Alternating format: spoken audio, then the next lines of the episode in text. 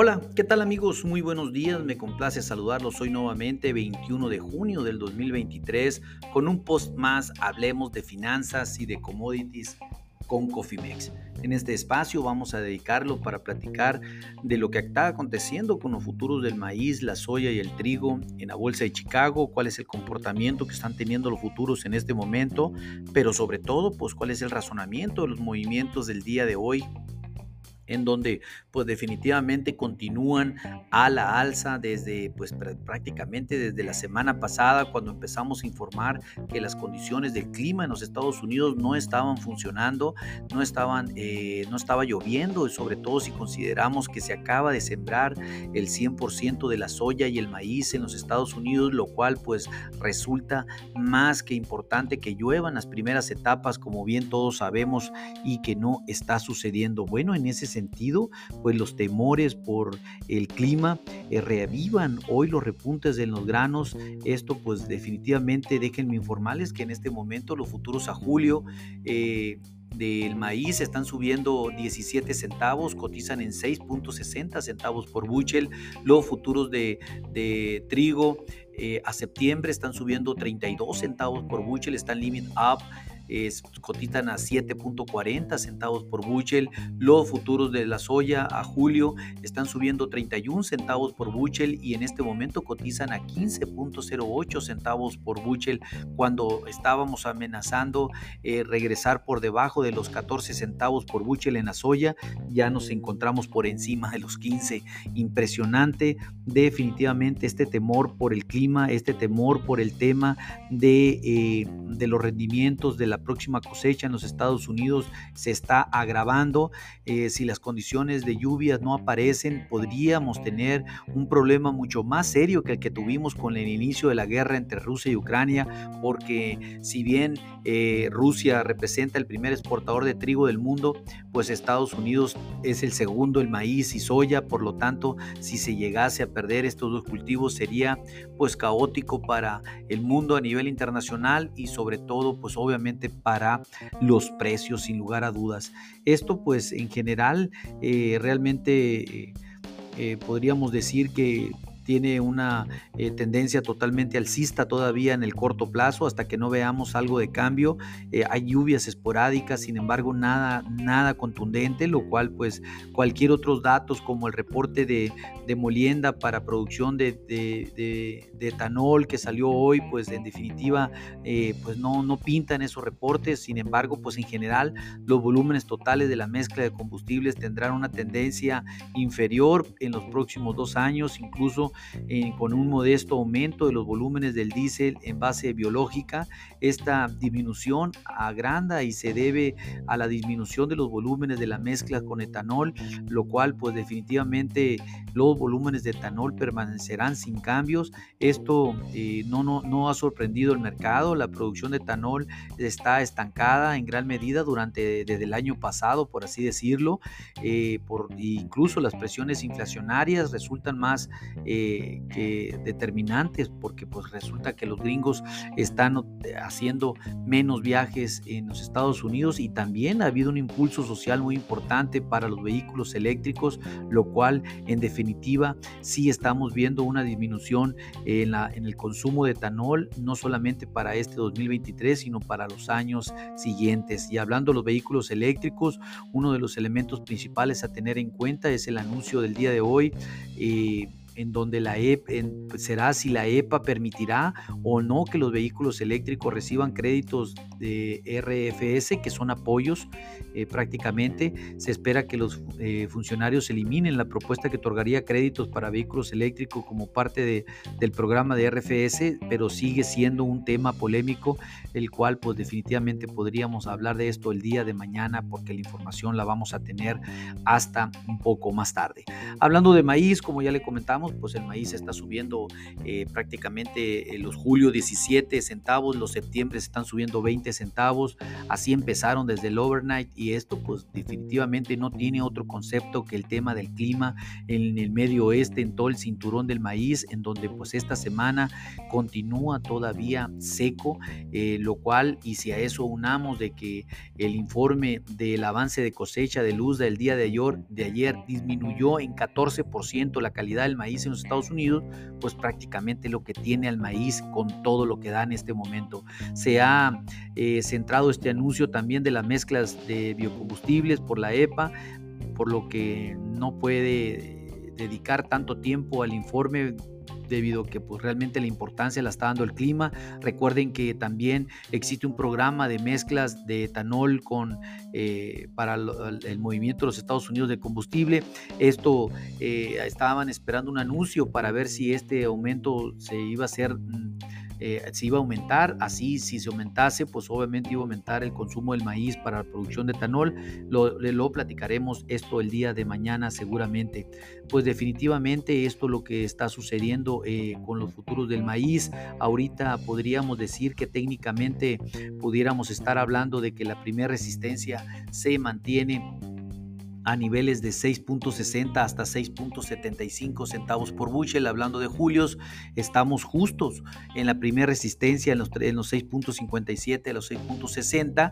Eh, definitivamente una segunda resistencia sobre 6.75, algo que sí definitivamente va a depender de lo que suceda eh, hoy en el EPA y también con las lluvias seguramente, pero pues el mercado se mantiene muy por encima de pivot del 6.45 centavos por bushel y ni se diga del primer soporte de los 6.26 centavos por bushel. Entonces, en, pocas palabras, pues mantenemos la misma tendencia desde la semana pasada alcista en los futuros del maíz. Hablando de la soya, pues prácticamente lo mismo, la soya julio subiendo 28 centavos, la soya septiembre subiendo 19 centavos, así inició también desde, la, desde el overnight y en la apertura, a pesar de las pérdidas en el mercado de aceite. Eh, de la soya esta mañana, pues debido a que los volúmenes del diésel a base biológica son más pequeños de lo esperado que el EPA anunció eh, el día de hoy. El mercado a soya aún registra ganancias, pues como ya lo acabo de comentar, de, de 19 hasta, hasta prácticamente 28 centavos por buchel en, eh, para los futuros cercanos.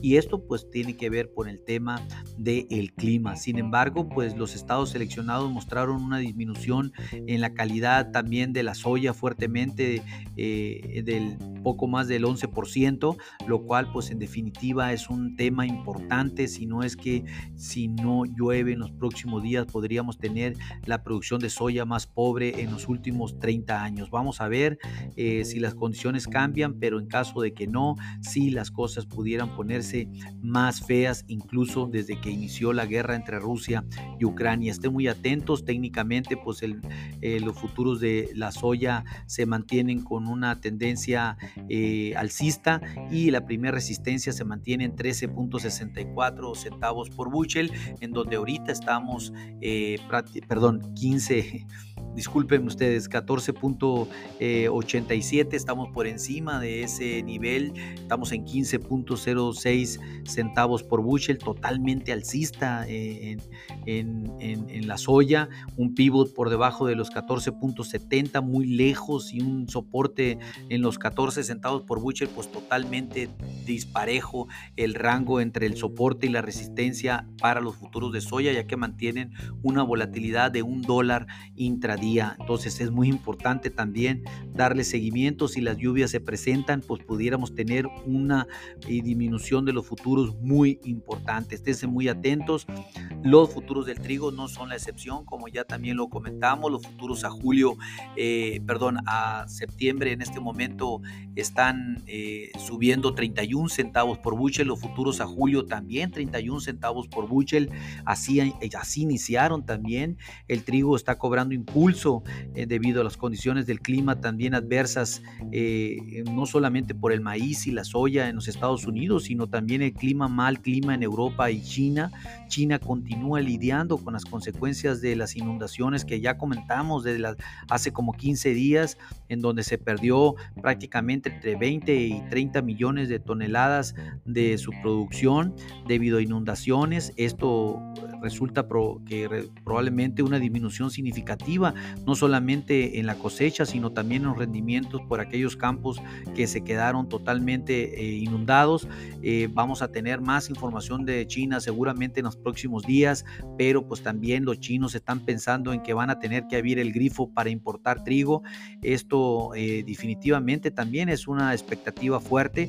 Sabemos que China puede tomar y tomar cartas del asunto de Rusia, pero pues no, los rusos no se van a dar abasto si están abasteciendo todo Asia y todo el norte de África y aparte con China, pues quiero ver qué es lo que va a suceder, ¿no? Definitivamente se espera que la cosecha en China eh, que pues eh, caiga más o menos entre un 15 y un 20%.